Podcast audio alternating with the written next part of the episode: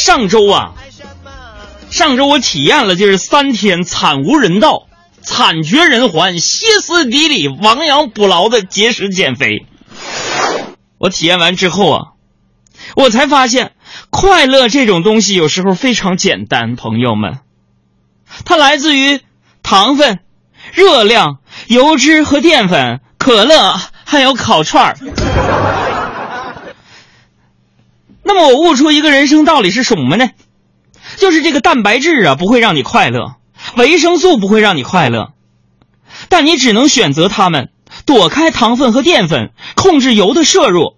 所以减肥到最后并不是考验耐力和决心，而是一个抉择，就是你是否愿意牺牲一部分简单的快乐，来换取更低的体脂、更健康的身体和更美好的体型。所以，我不愿意。就不卷了，再见。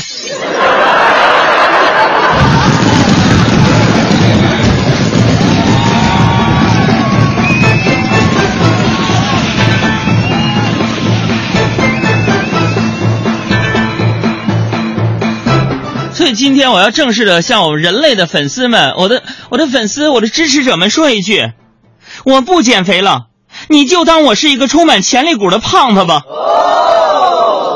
说杨哥，为什么？是什么让你放弃了减肥这个决心？其实非常简单，主要是我害怕，万一真的瘦下来，丑的就更明显了，怎么办？不过，昨天在微信朋友圈，我看到一个测颜值的软件那我呀，我就好奇的测了一下，朋友们，我还挺沾沾自喜的。你们猜我测颜值那个软件多少分？八十七分，朋友们，我一想这么高的分数，我必须去朋友圈晒一下呀。这八十七分，如果英语当年四级考试的话，我都有资格去考口语了。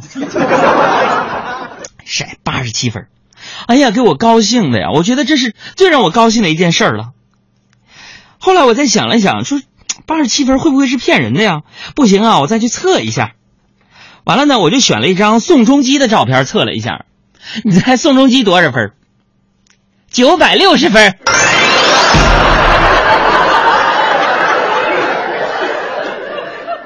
妈呀，满分一千呢！